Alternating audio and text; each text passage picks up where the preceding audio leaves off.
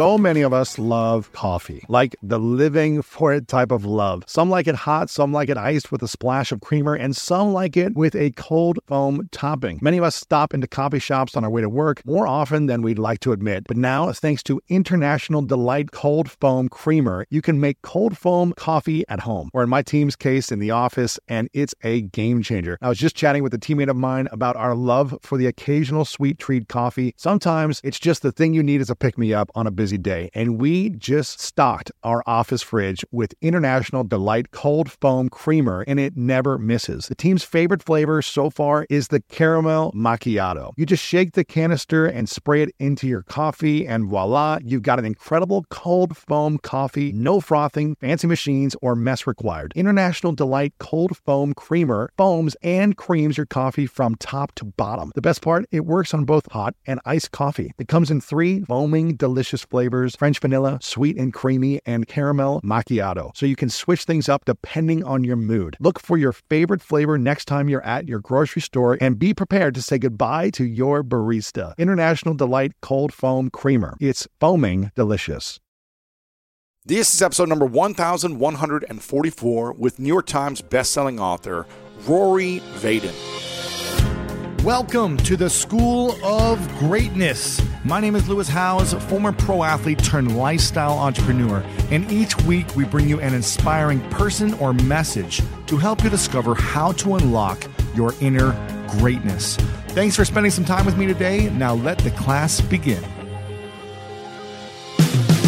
Alexander Graham Bell said the only difference between success and failure is the ability to take action. And Napoleon Hill said, Don't wait, the time will never be just right. My guest today is my good friend Rory Vaden. He's a New York Times bestselling author and co-founder of Brand Builders Group, which is one of the leading personal brand strategy firms that focuses on helping people become the type of person that everyone wants to be in business with. This is the third part of our series together that I'm excited to share with you. Every time I connect with Rory, I learn something new. He gives me great strategy and insights and helping me build my brand and my business, and he's my go-to guy that I lean on for strategy on my personal brand. And in this episode, we discuss the mindset shifts and practices to stop procrastinating, how to rewire your brain to become an ultra performer in your life, why focusing on too many things is sabotaging you. Yes, I know you've got a lot of passions. Sometimes it might be sabotaging you. Why having integrity matters not only for yourself, but also your business and life, and so much more. If you're enjoying this, make sure to text a few friends or post this over on social media and spread the message of greatness to more people. That's what this is all about inspiring others to be great as well. And if this is your first time here, click the subscribe button right now over on Apple Podcasts or Spotify and leave a review at the end of the part you enjoyed the most. Okay, in just a moment, the one and only Rory Vaden. Welcome back, everyone, to the School of Greatness. I'm very excited about our guest today. Rory Vaden is in the house. My man, excited about this. We are talking about the science of success and how to really achieve anything that you can imagine in your life. Yeah. Your biggest goals, your biggest dreams. But a lot of people have dreams, they have big goals, but most people never accomplish them. Why is that? So the number one enemy I think that is working against people that they don't even realize is procrastination. Okay. Um, Why do we procrastinate? So there's a number of reasons. There's a number of reasons why we procrastinate. The number one reason, according to psychologists, why we procrastinate is because of self-criticism. Really? It's thinking that I won't be good enough, that I'm not, you know, I'm not smart enough, I'm not capable, so why should I even bother? Like or this isn't going to work out for me. And and there's a lot of extraordinary pressure with that. But there's three types of procrastination Yep. that uh, and, and, and most of us are aware only of the first type. So so classic procrastination is consciously delaying what we know we should be doing. Right? So I've I have some bills on the counter. I know I should pay them, but I'm tired and I'm exhausted, right? Yeah. So rather than paying the bills, I'm going to like Netflix and chill and like not pay my bills. So that's the first type of procrastination. Okay, the which, second which one- is Classic procrastination. classic procrastination. Yeah. The second one is actually one I identified in my own life um, back when we were doing the research for for this, um, which is is funny because you know when Take the Stairs came out, suddenly I'm supposed to be like one of the world's experts or whatever on procrastination, and here I struggle with procrastination in my own life. So rather um, than calling myself a procrastinator, I invented this new term, which I really love because it not only does it more aptly describe what I struggle with, it also sounds very like academic and Sure, sophisticated. sure. Um, and so the, the term that we coined is creative avoidance. Okay. And creative avoidance is different. and this is something that people do as an art form.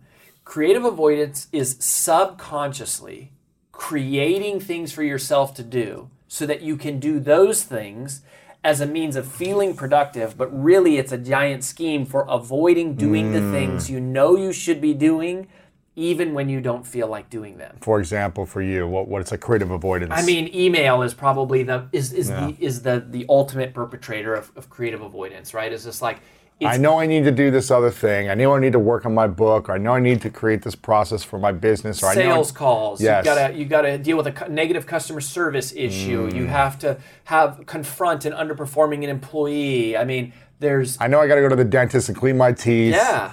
The things that you know you need to do, but you want to avoid because it's painful or it's frustrating or it's going to take energy and time. or- energy yeah and we, we blow it out and we make it we make it way worse in our mind than it actually is but you know you can it, it, it's wild how we do this and this is this is where some of the neuroscience comes in because you know your your brain is actually working against you here in in that um, if you look at a, a brain like under brain scan uh, the brain loves to complete things. There's a hit of dopamine, which is the chemical you know that's re- released in into your body, which makes you feel pleasure when you complete things. So um, when you check things off, like you delete an email or you. Um, you, by the way, you you know this is you struggle with this if you've ever completed something that wasn't on your to-do list and then you add it to the to-do list just so you can cross it off. Yeah. Why? Because the brain releases and says, "Oh, I'm I feel good. I'm accomplishing things." Right. But really what we're doing is we're allowing ourselves to engage in the in the trivial. Um, in the in the absence of clear intention, we become strangely loyal and addicted to meaningly acts of trivia Mm-hmm. because the brain is rewarding that behavior. People are literally addicted to email or cleaning Social out their media, text or their DMs or social media. They're addicted to it the way you would be addicted to a substance. It's like it's, it's a, you're tied to this chemical reaction. But ultra performers, um, you know, the people we study, these people we profile, these top one percenters, they do things differently, and they they have realized that that success and greatness is not related to the volume of tasks that you complete, but simply the significance of them. And uh, ultra performers are able to get themselves to do the things they know they should be doing, even when they don't feel. How do they get themselves to do that? So there's seven seven things, and we Yeah. can we can rip through them. But you know, the metaphor here is take the stairs. Okay, so so you know that's the title of the book comes from take the stairs, which is a metaphor for we just we live in an escalator mentality world. It's mm-hmm. easier to gravitate towards the path of least resistance, towards what is convenient, towards what is comfortable. Mm. This is an escalator, and yet the truth of success in in any endeavor, any industry, like when you all the people that you've interviewed here, it's always the same story. It's that they were able to get themselves to do things they know they should be doing, even when they don't feel like doing them, i.e., take the stairs. So what we're trying to do um, is take the stairs. It's discipline. Um, discipline is the antidote to procrastination. Yes. Um, and there are there's seven key strategies um, that you know we can talk through, but but understanding that the enemy is procrastination and these three types, which we haven't covered the third one yet, but um, procrastination is um, always there. And in fact, so the, the third type of procrastination is called priority dilution. And this is fascinating to study. Priority dilution is the chronic overachiever's form of procrastination. What's different about it is, unlike the first two, so classic procrastination and creative avoidance, um, you know, priority dilution is not about being lazy or disengaged or distracted but it is the same net result of, of the first two which is that you you leave the office or you end your day with your most significant priorities incomplete, not because you're lazy, but because you allowed your attention to shift to less significant, but perhaps more urgent tasks. Uh, Charles Hummel once uh, wrote an essay called The Tyranny of the Urgent. Uh, I believe it was in 1969. And he's talking about how we uh, are victims to the tyranny of the urgent. And the, the more successful you become, the, the, the, the more you become a leader, the higher you accelerate in an organization, uh, your enterprise grows as an entrepreneur. You've got more and more people vying for your attention. The bigger your personal brand grows, you've got more and more opportunities, more distractions, more things coming at you. And your priorities, if, if left unchecked, naturally dilute. Right. So you got to, yeah. Okay. So priority dilution. Yeah, so that's the third type of procrastination. Yes. So, you know, the question is, all right, if procrastination is problem, what's the solution? Right. And I really believe the solution can be boiled down to one word.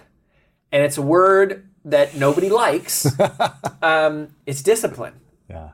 And it's not hard work. There's there's a di- there's a difference. There's a distinction.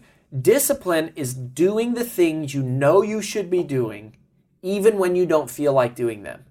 If you can develop the ability to do that, then you literally have unlocked the ability to do anything in life, which unlocks the ability to achieve virtually anything. Yeah, and I think Greg McKeown was talking about, you know, the effortless pursuit of accomplishing. Like how can we what's the the there's like the path of resistance that will get you there, but when you know you need to take the hard path, how can you make it feel effortless?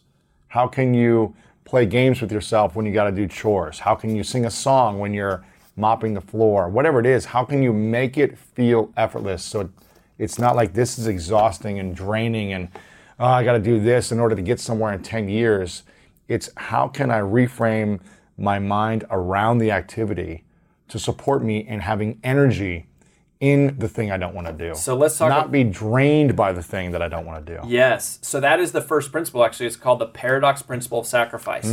So um, now you mentioned Greg McKeown. Um, it, uh, his you know, essentialism was his big like breakout book, um, and the, the whole message of that book is the disciplined pursuit of less. Really? That's not what- not trying to do everything. No, yeah, just the pursuit of less. That's what essentialism. That's how he describes it. The disciplined Being disciplined by focusing on by focusing less things. on on less things that are more significant, right? So, but you bring up the conversation of going, okay, well, you know, people here take the stairs, and it's like, well, I don't want to take the stairs. You know, it's like I don't want the hard work, and you have to reframe it. So, here's the paradox principle. Um, in fact, I'm going to tell you a story. So, in Colorado, where I grew up, we are world famous for the Rocky Mountains. yes. Okay, so to the western part of the state, we have the Great Rocky Mountains. Um, what a lot of people don't realize about Colorado is that as a, as a state, it's divided almost exactly in half. And to the eastern part of the state are the Great Kansas Plains. So it's really flat. Because of that unique topographical landscape, Colorado is one of the only places in the world that has both buffalo and cows in very close proximity to each other. Interesting. Um, have I ever told you this? I don't think I've ever Not shared sure. this with you. Yeah, yeah. Okay, so what happens? Um, there's a fascinating lesson to learn about greatness and achievement and success from studying the way that these two creatures respond to storms. So when a storm comes, storms almost always brew start in the west and they like brew in the west and then they roll out towards the east. And what cows do is very natural. Cows can sense that a storm is coming from this direction. And so a cow will turn east to run away from the storm. Now the only problem with that is if It's gonna catch up it to catches up with them, right? so the storm catches them, and and without knowing any better, the cows continue to try to outrun the Yeah. storm, And- and they actually run with the storm. And they get trapped by the fence and then they're stuck there. like they're they're they're they're doing they're making it worse um, wi- because they're trying to outrun the storm, which is stupid. But here's the thing: humans do the exact same thing right. All the time. We are constantly trying to avoid these inevitable challenges that come along with the difficult circumstances that our very own choices have led us to be in. I can speak from personal experience here. Um, there was a time in my life where I was 45 pounds overweight. People who are unhealthy are always making rationalizations for why it doesn't matter, nothing works, I've already tried it, it's not that big of a deal, it's fine. Um, I've also been, there was a time in my life where I was over $50,000 in personal debt. People who are in debt constantly finding, trying to find ways around paying their bills and, and, and you know, Paying off the minimums and spending money on other things. yeah, and- they keep spending. Um, people who are ha- struggling in their marriage are often avoiding the difficult but meaningful conversations that need to be had Yes. if there's any hope of reconciling that relationship. Right. And the key insight that the ultra performers have had that most of us have not is ultra performers have realized problems that are procrastinated on are only amplified. Problems procrastinated on Yes. are amplified. The- yeah. So waiting always makes it worse. Now, here's what buffalo do. This is very unique for the animal kingdom. So buffalo wait for the storm to cross like right over the crest of the of the mountaintop. And as the storm rolls over the ridge, buffalo turn and they charge directly into the storm. Crazy. So they run at the storm, and by running at the storm, they run straight through it, which actually minimizes mm. the amount of pain mm. and time and frustration they experience from that storm. It's such a great metaphor for all of us because all of us are dealing with different storms in life. Um, you know, we have relationship struggles and health battles, and we're trying to launch a business, and we got young babies, and you know, all these different, you know, COVID, and we all have challenges. Um, we don't get a choice about whether or not we have storms. The only choice that we have is how we respond to those storms Yes. and more specifically, when we respond to those storms. So, the natural human default is to run away from the storm. But we, what, we, what we miss is that it actually makes it worse. So, th- th- this brings us to the paradox principle of sacrifice, which simply stated is this easy short term choices lead to difficult long term consequences. Yes.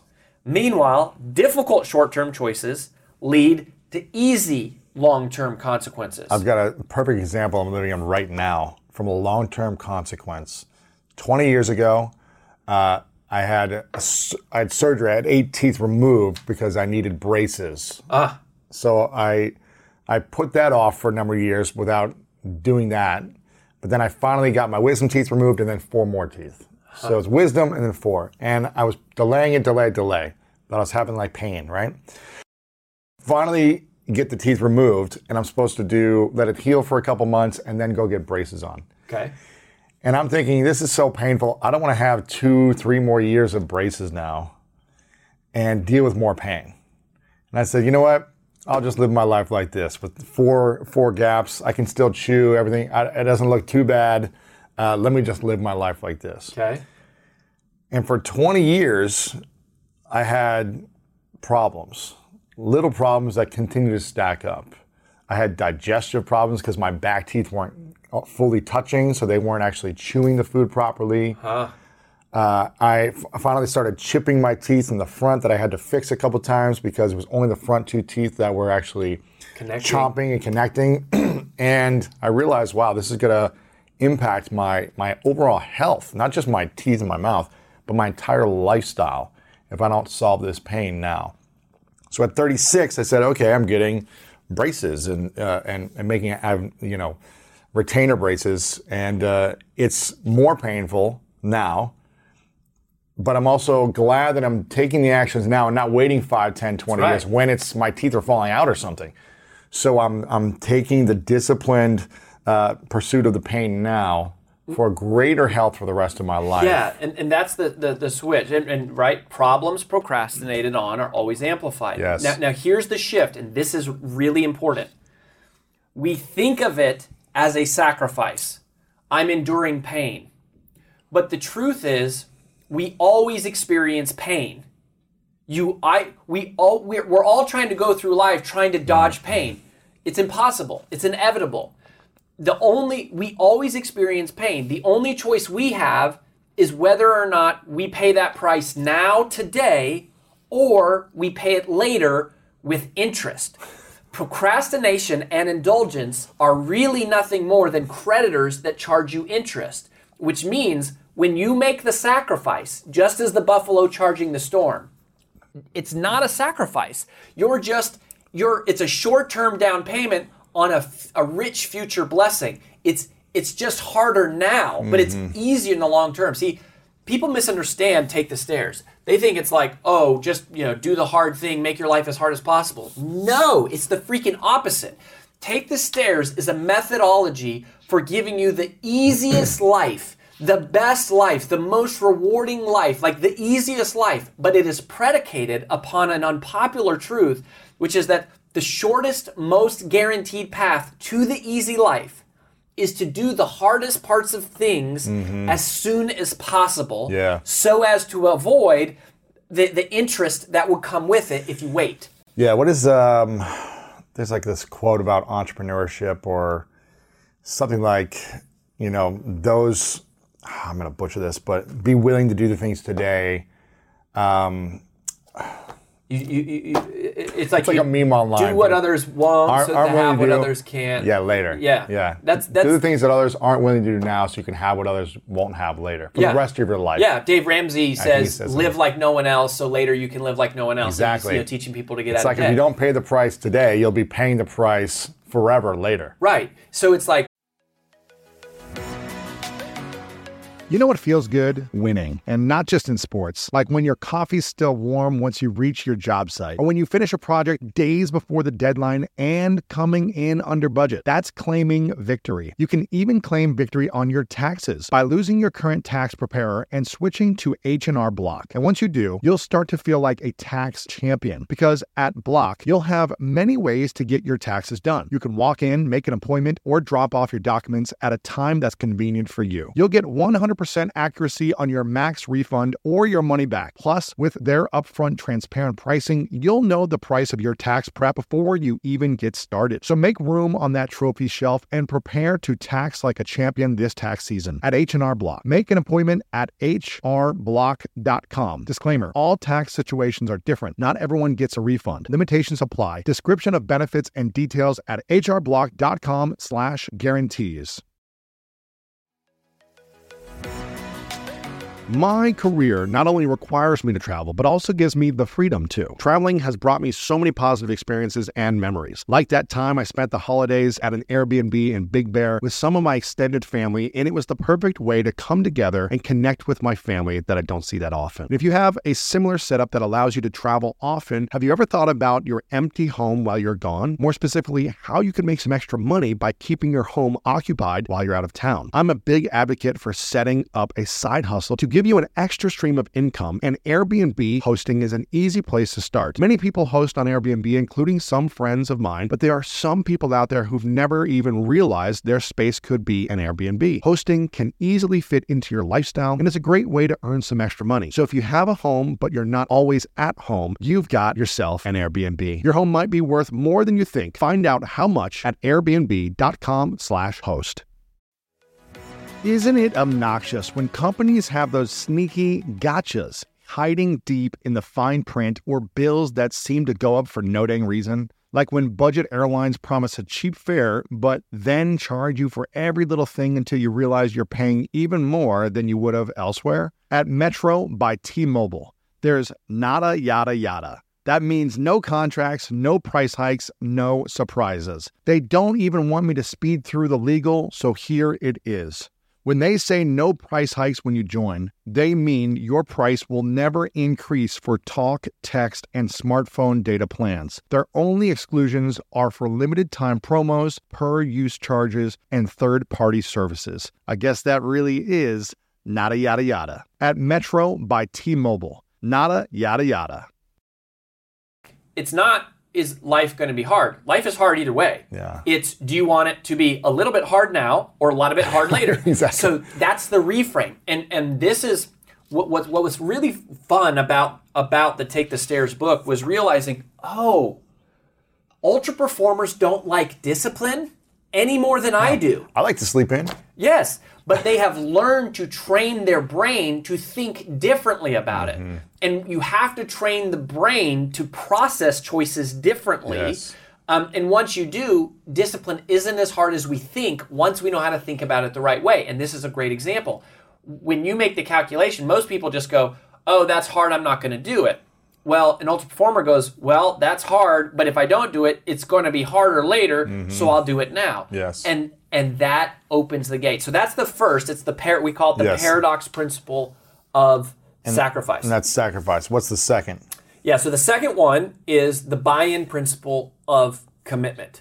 Um, and this is really interesting. So, whenever we're forced to make a choice, a decision about something that is, is hard, um, there's two types of energy that are expended in our decision making. Uh, we have a visual for this that's called the, the commitment continuum. And so, basically, you know, uh, the first type of energy is the one that we all think of. It's the physical energy required to execute the decision. Um, for example, you know, let's just take an easy one like New Year's resolution. I'm going to lose weight, right? When the time comes to go to the to the gym, the thought process for most of us sounds like this: We say, "Do I feel like working out right now?" And what's the answer to that question? No. No, never. I don't feel like working out now or ever. Yeah. And for many people, most people, that's the end of the conversation. Um, the human brain is not designed for success.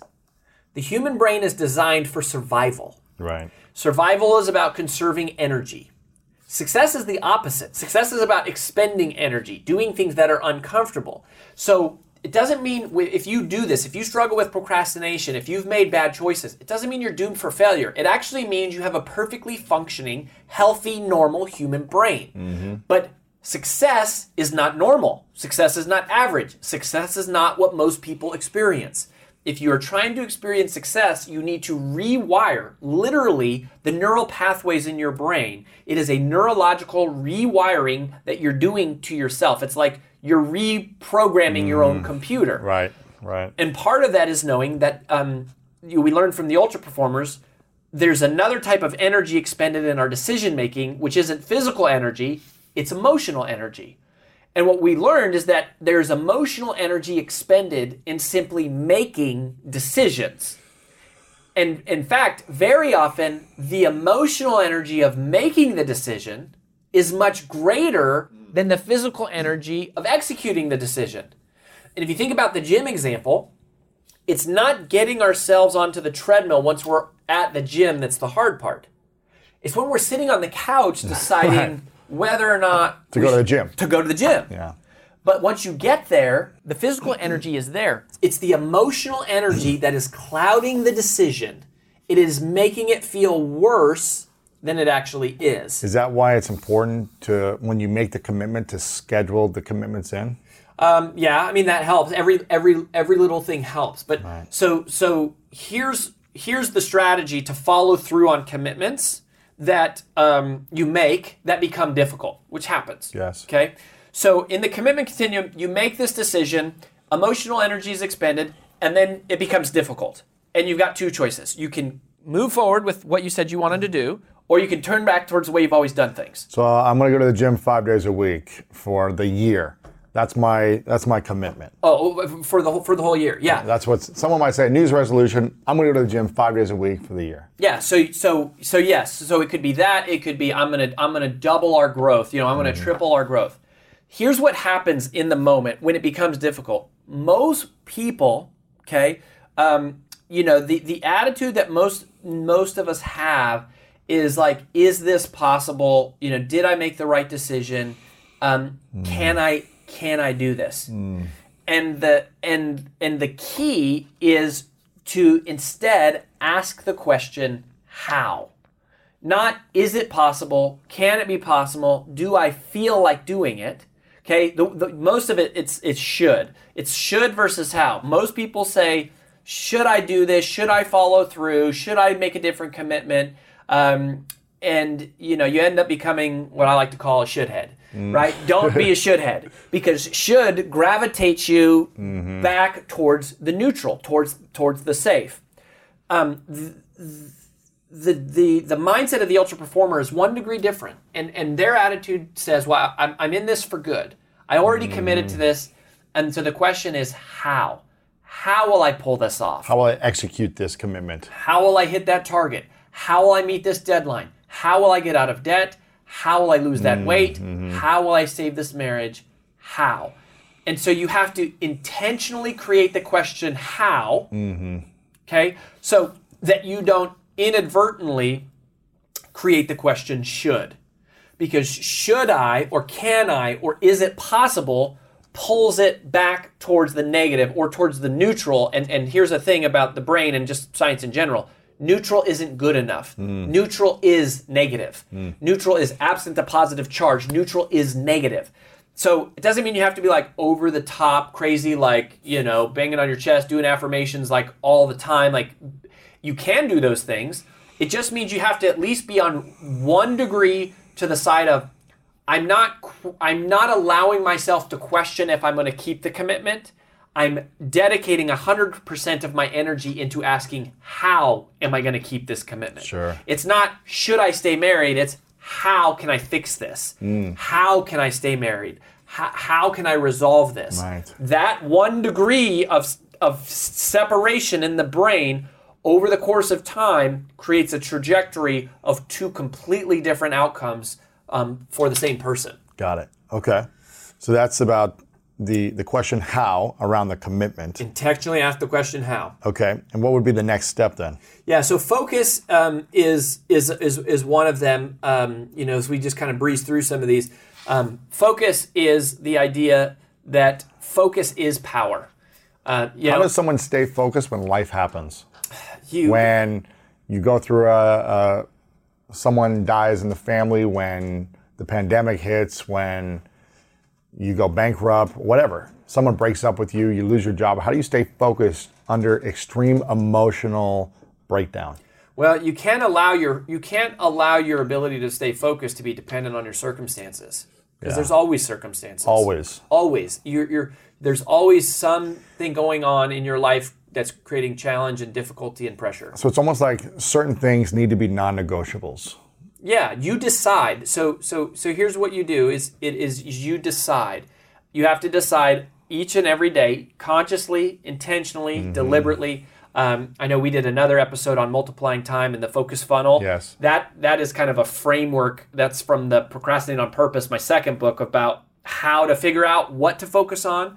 But at the end of the day, you just have to decide what you are willing to and, and, and wanting to go after and realizing that until you accomplish those things everything else in your life is a distraction. Mm-hmm. Everything else is a distraction. But but focus is power.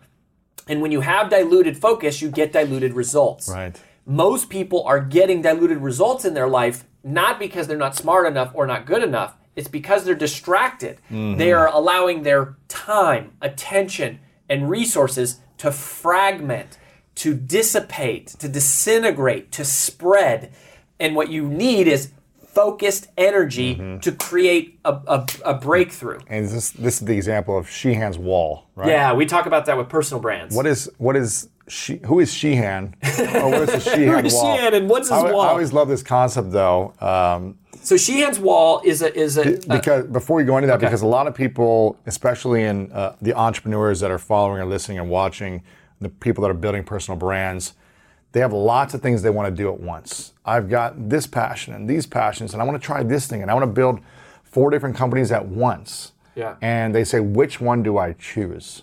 So when someone's got a lot of passions, they want to do it all at the same time. How can this example support them? Well, is, is your question how do they know which one to choose, or or I guess set up why with the- why do they need to choose one? Yes. Why do they need to choose one? Okay. So Sheehan's wall is an illustration. We named it after Peter Sheehan, who is a colleague of mine. He's a speaker, really brilliant guy. Uh, he's the first person that I kind of heard the concept for, and we've adapted a little bit, but it really came from him. So we we named it after him, which is that in personal branding, you've got two groups of people. There are those who are unknown, and there are those who are known. Yes. And there's this huge invisible wall that you have to break through. Um, and what most of us do is we're trying to break through the wall, and so we're trying to emulate, you know, these people over here, and like going, oh, I want to have, I want to talk about all these different topics and have all these different business models and be on all these different social media platforms, and I have to do all these different jobs, and they're bouncing off the wall. They complain about noise, but they actually are the noise. They are part of the noise because they're mm-hmm. doing a lot of different things and and when you have diluted focus, you get diluted results. The way to break through the wall, and this is you know kind of To what build audience attention, credibility, results, all those things. Yes. So, and that's, you know, personal branding is what we just happen to do, but this Sheehan's Wall applies beyond that. But in personal branding, we would say we help clients figure out what's the one thing that they could be known for. Uh, find their uniqueness is the is the term that we would use. And you the way you break through the wall is by becoming the world's leading authority on one thing. Um, Not 10 things not ten once. things, one thing. One thing first, and then when you break through, Then you can expand into other things. yes. Um, so, I mean, if you look at my personal brand as an example, okay, so we're talking about Take the Stairs. I broke through the wall on Take the Stairs. That book, you know, when, when we launched it, you know, AJ and I created this plan, and our whole team, we worked together. We launched this book. We hit number two on the New York Times. I was 29 years old. That was part of how we broke through all. That's how I met you. Was Right. That was how I got the first time on the podcast. Was years ago at this point. yeah, yeah. And then now, you know, we've been able to expand into some other things. Influence really is what we study. Um, but money is the same way. So um, the Sheehan's Wall applies to money.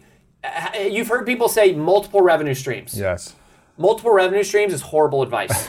it is horrible advice for a beginner. For a beginner, yes. You do not want multiple revenue streams. When you're beginning, you need one revenue stream that is really good. Focused attention. That is how it works. And if you look at almost every billionaire, they didn't do it by having a lot of different things. At first. At first, they made their first million on one thing. They dominated one thing and they blew through the wall and then they got a, a, a little bit of money and then they invested it Yeah. and then it then they diversified into different assets. and then it grew into other things. Yes. But you don't need multiple streams of revenue. All that's doing is diluting your focus, which is going to dilute your results. You're going to bounce off the wall financially. It's the same thing. This is something when we, uh, you know, when I got into teaching LinkedIn in 2007, 8, and 9. Yes, you're a great example of this. I remember um, at that time I was researching and reading a lot of blogs and following people on social media who called themselves social media experts, teaching all social media. And I was like, I'm, I know a lot about these things, but I'm not the expert on all social media. But I don't know. I was like, and very competitive and ego driven at the time. I was like, I will outbeat anyone I'm teaching. I will crush you. LinkedIn. Like no one can out teach LinkedIn like me. That was my mindset because I was just so uh, um, so much time and energy on it, and I was getting results for people. And I just said, I'm going to create. I created a book that helped with credibility. I was doing workshops and events for about a year and selling the book. Um, and then when I found kind of like my breakthrough thing, which was creating a course and using webinars as the engine to sell and build audience and then teach and then sell, I just said, I'm going to sell this one course over and over until it doesn't sell anymore. I'm tired. I, you want to do something else. And for the next year and a half, I sold a thousand dollar course every single week. And I just said, how can I master being a better teacher of this on the, the webinar presentation? How can I learn webinars better to draw audience? How can I gain credibility to get leads? And I just sold that same thing over and over for about a year and a half. And that And you did that one thing. one thing every week, every week. And that helped me break through the wall of being known as the LinkedIn guy that everyone came to for advice, speaking, opportunities, articles, whatever it may be. Then, after about a year and a half of doing that, I said, okay, people are now coming to me and asking me, can you teach me about Facebook? Can you teach me about email marketing? Can you teach me about webinars? How have you done this so much to get these big results selling this program? Then I had the credibility. I broke through the wall on LinkedIn teaching, open up a little funnel where, okay, I can teach this if I want to and this. But you have to also be aware of not diluting your efforts once you break through, because then opportunities come in and you can say yes to everything and be back to kind of like square right. one at a different level. Yeah, there's a really a series of walls, and they get they're bigger and bigger ponds. It's like you're a big you you want to be a big fish in a small pond, and then you go to a bigger pond, and then you got to conquer that through, one. yeah. And, and each one is a matter of focus. I mean, Bruce Lee said this uh, great. He said, "I fear not the man who has a thousand kicks. I fear the man who has one kick that he's practiced a thousand times." Yes. Um, yeah, all right. Like, uh, so that's what we're talking about here, and and this is a, a massive problem.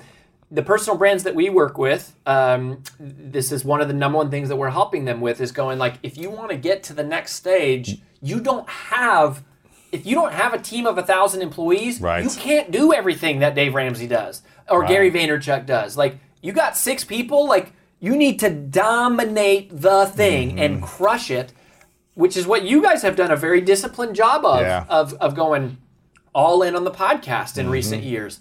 And it's growing exponentially. Mm-hmm. And you guys, I mean, look, you're one of the top podcasters in the world. Yeah. And you're you're you're because you're focusing it, but you've said no to a lot of other things. a lot of money making opportunities and that's the thing that's hard and scary for people that it's like well i could make money here and i could do this cool thing here but how much time and energy will that thing take away from the main thing which could multiply and expand and be 10 times more revenue or opportunities uh, if you actually just focused on it and so for years we did everything we tried to build multiple different programs and courses and events and things and we realized, okay, what are the things that are supporting us and what are the things that we could do but we shouldn't be doing because it's taking too much time and energy away from the main thing. Bingo. And uh, the more clarity and focus you can have on that main thing and be committed to that sacrifice, the better results you'll get.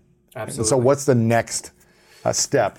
All right, so the fourth, fourth of the the seven here, I know we're breezing through them, but is the creation principle of integrity. Mm-hmm. Uh, What does integrity mean in your mind? Well, so to me, integrity is simply the congruence between your words and your actions. Um, but people underestimate the importance and the value of the spoken word as it, it is connected to creating the life that they want. All of creation follows a very simple pattern. All of creation.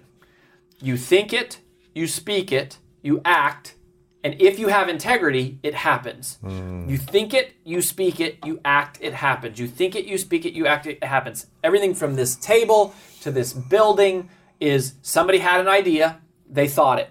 Then they spoke it. They wrote it out, they told somebody, they created a plan, then they acted. They they they built it and then it was real and somebody sold it, right? Like you think it, you speak it, you act, it happens And if you had integrity throughout the entire process, it's going to accelerate it. It's going to be more likely to come true. and if you don't have integrity, It's not going to come true because because the um, words are the first manifestation of our ideas into reality. Um, you know, people have different religious beliefs, but if if you look at ancient scripture, um, just the the Bible strictly from the purpose of how does it say that God created the world? It says He spoke the world into existence. wow. And then it says that we were created in his image, which, if that's true, that means we have the same power. Now, whatever your religious beliefs are, are what they are, but it's, it's kind of irrefutable to say, look, as I say something, if people know that I am someone who does what I say I'm going to do, Yeah. it's easier for them to rally behind me. It's easier for them to support me. Like if if I say we let's meet up for lunch tomorrow at 11 and you trust me, you're going to be there. Mm-hmm. But if I say, "Yeah, we should meet up for lunch tomorrow at 11," and you're like, "He's not going to be there." Like Right. or he'll be there at 11:30. It my integrity affects my integrity and my mm-hmm. track record of the alignment between my words and actions actually shapes the way the world externally responds to me and everything that I do. Mm-hmm. As I am known for integrity, people put a lot of stock and weight and trust into what I say and they align around it. Yes. As there is a breakdown or a breach of my integrity, then um, people don't put much stock and weight and trust and they don't align around it.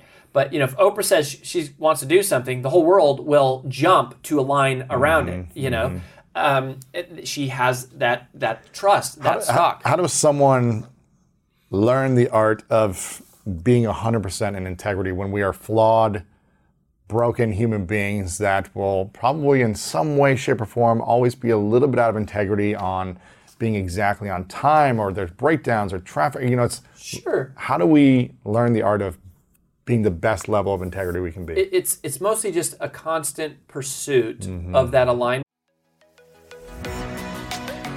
When you get a new car or a new home, your first reaction might be to say things like, oh yeah, or I can't believe it, or booyah. But what you really want to say is the one thing that can get you the help you need. Like a good neighbor, State Farm is there. State Farm is there with the coverage you need for your car, your home, and even boats, motorcycles, RVs, and other things that matter to you. With a State Farm agent, you know someone is there to help you choose the coverage you need. With so many coverage options, it feels good knowing you can find what fits for you. And when you need ways to get help, State Farm gives you options there too too, in person or on the phone with your local agent or on statefarm.com, where their award winning app, State Farm, lets you do things your way. So when you need help protecting the things that matter most, remember to say, like a good neighbor, State Farm is there.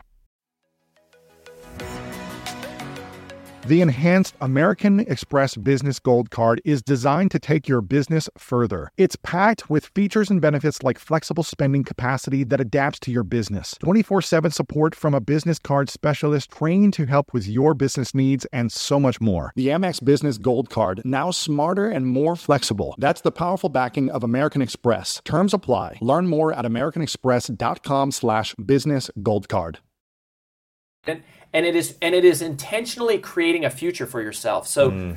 this is this is also the way that you talk about yourself. So look, if let's just say if if a student says, um, let's say a kid has a teacher that says, you know what, oh, you know that your that answer was stupid. I can't believe you said that, and the kid hears it as I'm mm. stupid. Mm. Okay, and then they start repeating to themselves, I'm stupid. So you think it, and now now you're thinking I'm stupid, and then you speak it. You start telling people, "Yeah, I'm stupid. I'm not good at school.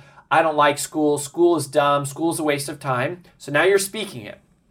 If that happens, then when it comes time to study for the test, which is the action, mm-hmm. do you think somebody who says that all the time is going to study for the test? No, because They're they like, don't I'm think stupid. it's why should I even try? Why? Yeah. It's not relevant to me. I'm stupid. This is not for me. And so if they don't study for the test, they don't take the action, then when the test comes, what result do you think they're going to get? A good score or a bad score? They're going to get a bad score. It happens. You think it, you speak it, you act, it happens. Now here's the mm. part that sucks. That happens once you get that bad score, now it reinforces your pre-existing story. See, I am in fact stupid. I and what we do is we organize the brain yeah. organizes itself and life and processes the world around it to prove itself right. Of course. Um, and it orients, it's the reticular activating system. It actually notices, pays special attention to things that reinforce beliefs it already has. Mm-hmm. Which goes to say this what you believe isn't necessarily what is truth. We believe what we hear most often. Mm-hmm. And we have a lot more control over that than people realize. Yes. Whatever you tell yourself most often is what becomes true, and um, it's it's it's you have to rewrite this uh, your your own stories about yourself lest you are guaranteed to live into the stories that you tell yourself about yourself. Yes. And some people, Lewis, this is heartbreaking because one of the things that we have noticed is that um, some some of you some of you uh, would never allow a stranger to talk about your kids or your spouse or, or your you, family or you or you the way that you allow yourself to talk about it's you. It's crazy. And it's it's heartbreaking and you are creating your own future through the spoken word and then the alignment so you know to your other question our goal is just to as much as possible be aligning our, yes. our, our, words and our actions right so and it's like okay if i'm late fine tell me mm-hmm. lewis i'm running five minutes late mm-hmm. and then try to be there you know four four minutes late not mm-hmm. seven right mm-hmm. so it's just a constant alignment it's it's a muscle that you can build you it can be as small as saying i'm going to pick up a piece i'm going to pick up that piece of trash and then you pick it up you have added weight to your integrity. You've reinforced it. It's being your word. And yes. your brain wants to reinforce it, which is what you got to be careful of. You just got to be intentional of that your brain is going to reinforce whatever you tell it. To. The brain is happy to do whatever you tell it to do. You have to tell it to do the right things. And so once we are in alignment with our integrity, with our thoughts, our words and our actions, what's the next thing? Yeah. So the fifth, the, the fifth one is um, the harvest principle of schedule. And so this is a lot So the harvest or hardest? harvest Harvest. harvest principle of schedule. What's that mean? Yeah. So um, when people think of time, you know, the most common thing they hear of is the concept they hear the most is balance. I think balance is a horrible metaphor for how we spend our time because um, balance, by definition, means equal force in opposite directions, right? So for these to be balanced, Right. they would be equal force in opposite directions. That metaphor applied to our life and specifically our time suggests pretty directly that in order to, you know, achieve happiness or whatever, that we would spend equal time on different activities. Well, it's not only a discordant metaphor, it's it's virtually an impossible pursuit. I mean, if you sleep 8 hours a day and you work 8 hours a day, then the only way you could ever achieve balance is to do one other activity and it would have to be that one activity 8 hours a day. It just doesn't make sense. It's impractical. The other thing is the truth about achieving results is that first of all, it doesn't take the same amount of time to achieve great results in different areas of our life. You don't have to work out. Good news, you don't have to work out eight hours every day Right. to be really healthy. Now, if you want to be the rock, you probably got to work out four hours every day. Right, right. Okay, but if you just want to be healthy, you might work out 30 minutes a day and be like in the, the top 10% of health, Yeah. you know, in, in, in Eat- America Eat well. eat well, exercise, right? Um, every day. That's good news. You also don't have to spend eight hours every day with your spouse to have a deep relationship. No. In many cases, you. Eight hours a day with your spouse over 10 years, you might ruin the relationship. that it's it's more about dedicated, a focused relationship, talking about things that are really deep and, and, and personal Right. and intimate. Yes. Intimacy is allowing yourself to be seen, to be known. That is is powerful. Um, you don't have to make cold calls eight hours a day to be a great salesperson. Mm, right. If most salespeople made one hour of legitimate outbound prospecting activity, their pipeline would be so full in six months that they would just they would have enough warm relationships. Mm-hmm. But they don't. They they do creative avoidance and they spend an entire career doing everything they can do to dodge making a sales call, and they just it, procrastination. Uh, you know, is a creditor that charges them interest and they never get ahead. It just gets worse because Yeah. they're not confronting the thing. So, what's the harvest principle of schedule? It's this concept that great results are not achieved through balance. Great results are achieved through short seasons of intensive imbalance, like a harvest. You know, a farmer, when the harvest season comes, you know, I clearly I'm an indoor type, uh, but you know, people who farm, I hear when the harvest comes, they will work 18 hours a day. They have to work 16, 18 hours during the harvest because the harvest is when the harvest is. It's a season. Mm-hmm. And during that season, if they want to maximize the results, they have to imbalance everything else for a short season. Now, that shouldn't be their lifestyle the whole year. That would be They'll burn- unhealthy They'll be burned out. they'd be burnt out. But again, it's focus. The way you create breakthroughs, like, okay, here's a great example for me. When I was 45 pounds overweight, working out five minutes a day when I'm 45 pounds overweight, it's not going to do it, sweetheart. Like, what I did is I said, I'm never going to drink soda again. I'm never going to eat fast food again. I am never going to eat sugar again. And I'm going to work out every single day until mm-hmm. I get to where I want to be. Wow. And it is this short term imbalance, a harvest season, where I go, for this moment in my life, I'm super focused on this. Um, you know, and and that's how you you you create a breakthrough. And then once you create that breakthrough, it's much easier to maintain that level of performance.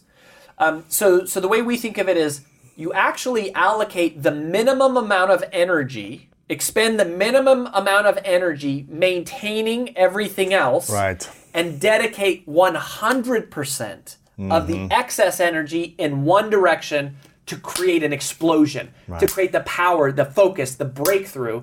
Um, you know, launching a book is a season. And this is true about, you know, authors. We have book launch season. Athletes have seasons. Accountants have tax season, retailers have retail season. Seasons are a much more accurate reflection of our lives and how they work and how you actually create results. Speaking my language with sports, there's a preseason, there's a season, there's the playoff season, and then there's the postseason. Postseason. You got to recover from that time. But the preseason, the training camp, you're going hard. You know, the season, you've got weeks and, and moments. You've got the game day, but you build up to it and you go a lot hard at the beginning and then the end. Yeah. And uh, the postseason, you've got all your attention on giving your best for those last couple weeks. And then, okay, it's time to recover, regroup, re- revisualize what you want, and move move from there.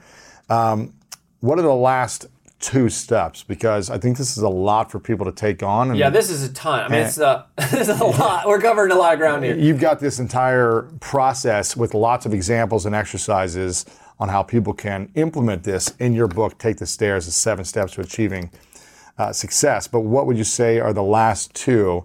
Um, and I want people to get this book and go through it as well so they can have all of it. But what are the last two? Thank you. Um, yeah, so real quick, so the perspective principle of faith is number six. Yes. uh, which is my favorite of the seven because um, it is the other six are all strategies to achieve. The perspective principle of faith is all about how do ultra performers respond to failure. Uh, the short of it is just this that faith is choosing to believe that what is happening now is somehow for a greater good later on. So hard for people to think that way. Hard. It's, I, I believe that's the only way you can think in order to not go crazy in some level. Because there's so much pain, there's so much unfairness in the world for a lot of people. There's so many things that you wish didn't happen to you, friends, family, loved ones that happen. And they're going to continue to happen. And we can either live in pain and suffering and frustration and resentment and anger of the world or whatever unfairness has happened, or we can choose to have faith that this is happening for a greater cause, a greater reason, and I don't know what it's going to be. Maybe I'll know in a year, maybe it takes 20 years, maybe I'll never know, and, I'm- someone else will know. But you've got to learn that principle. you have to make that choice. It's the hardest of the seven choices, but it is most most significant in the long term. I actually once heard someone describe heaven as a bunch of people walking around going, "Oh, now I see why that happened. Right. Now I see why that happened." One little shortcut on this, um, because pain is is real, and we live in a broken world, and it's painful. When you're experiencing pain, the healthiest and, and I think like the only way to respond to it is to is to is to choose to believe that the pain you're going through is preparing you to become the person you one day need to be for somebody else. Oh, man. Otherwise, I run out of endurance. Otherwise, I give up. My discipline is gone. Right? Otherwise, you'll go into addiction or drinking or right. binge eating or binge Yeah. watching, and you'll just say, "What's the point? We could do a whole a What's whole point? conversation on this at some point. What's the point? Why do I even show up? This is unfair. This happened. I lost my child. Or I, I got injured. Or why is this happening? in the moment? It is unfair. yes, but in the through perspective it's the perspective principle Yes. of faith our ability to have peace is directly proportionate to the term of our perspective Ooh. if i'm focused here and now it's unfair it's angering it's Yes. enough to break you if i zoom back and i go oh maybe i'm pre- being prepared to help this person or maybe that's going to lead to this maybe that flat tire that i got that really made me mad prevented me from a fatal car accident down the road if I don't have in the moment, all I see is the flat tire and I'm I'm pissed. But if I said if I had the perspective of going, oh, it saved me from a fatal car accident, I would look at the same incident in a completely different way. Now, we don't have that gift of foresight, but we do have the gift of choice. absolutely, absolutely. It's, strong. It's not easy. That's a tough one. this is hard. That's a tough That's a one. tough one. And the last step would Last be Last one is the pendulum principle of action. the pendulum principle of action. Okay, I'm not going to tell you the whole story, but here, here's what I will tell you with, and this is a good, a good thing to leave you with, is that, um, you know, all of these are difficult decisions. They're difficult choices. It's, it's a decision to take the stairs in every area of life, in every way. It's the truth of greatness. It's the truth of every success story. Success is never an accident. Um, it, it is, um, but it is deciding every day to keep going. Yeah. Um, it's something that we call the rent axiom, which is that success is never owned. Success is only rented. and the rent is due every day. And the rent is paid through the small, seemingly insignificant, trivial choices that we make each and every day. And success is simply the, the trajectory of those choices compounded over time in your life. But to become, you know, a, a, a multimillionaire is not some big extravagant event that happens overnight. Um, it is small decisions made repeatedly and a decision and a commitment to make them each and every day. What's the Muhammad Ali quote about service is the rent you pay for your room here on earth or something like I don't that? know. I don't think I've heard that one. That sounds like a good something one. Something like service is the the rent you pay for your room here on earth. I like that. Something like the house here on earth. Something like that. And I think if you can take action uh, and be in service with your action to whatever your gift is, whatever your truth is in that season of life, and you can be uh, of greater good through your actions, some way, somehow, then that's going to even multiply what's coming for you in the future. Absolutely, and and you know one thing that is huge of, of this is we have we have seen and, and we have some data that proves that the the more accountability you have in your life around these principles, the more likely you are to succeed. Um, and it just makes sense. You are who your friends are, but we don't live in a take the stairs world. We live in an escalator world. Most Right. of the world is looking for shortcuts uh, and quick fixes. You have to surround yourself with take the stairs people, people doing the things that other people aren't willing to do. growth minded people and you need accountability, it's hard to stay focused, to commit, to be in integrity, to manage your schedule, Make to, to make sacrifices. sacrifices, and to Choose faith. Choose faith in a time of pain. We're all going to have it, and to take consistent action. This is one of the reasons why we created Greatness Coaching. Uh, some of you guys may have heard about this. If you haven't applied for Greatness Coaching, go to lewishowes.com slash coaching right now. Check it out. It's a year-long accountability program that supports you in your goals, getting clarity, having a community of high achievers surrounding you with support, and having a monthly game plan that you can focus on and take action on to build momentum month after month, year after year. Check it out, lewishowes.com slash coaching and apply if you feel like it's right for you. You can read all about it there, see testimonials and all that stuff. Again, lewishowes.com slash coaching for greatness coaching for a year of accountability. Rory, this is amazing. Take the stairs. This is all about the science of success. We just scratched the surface on these things. Yeah. They can learn more by getting your book, following you on social media, Rory Vaden everywhere online. And uh, I appreciate you, man. Thank you so much for being here. My pleasure, brother. You're the Much man. love. Appreciate it. Always. Thank you so much for listening to this episode. If you enjoyed it, make sure to spread the message of greatness to a friend. Text a few friends right now or post us on social media. Tag me and Rory Vaden as well so we know who is listening and what you got out of this. And if this is your first time here, click the subscribe button right now over on Apple Podcasts so you can stay up to date on the latest and greatest from the School of Greatness show. And I'm going to leave you with this quote from Karen Lamb, who said, A year from now, you may wish you had started today. I want you to think about the things you could do right now on a daily basis that your future self will thank you for. What is that thing you've got to do consistently that will take time to get results? But in six months, a year, two years, five years, you'll be thanking your older self for constantly showing up for your future self. What is that thing? Really think about that for yourself and start implementing that on a daily basis. Your future self will constantly be thanking you for showing up for yourself today. And I want to remind you if no one has told you lately that you are loved, you are worthy, and you matter. And I'm so grateful for you. And you know what time it is. It's time to go out there and do something great.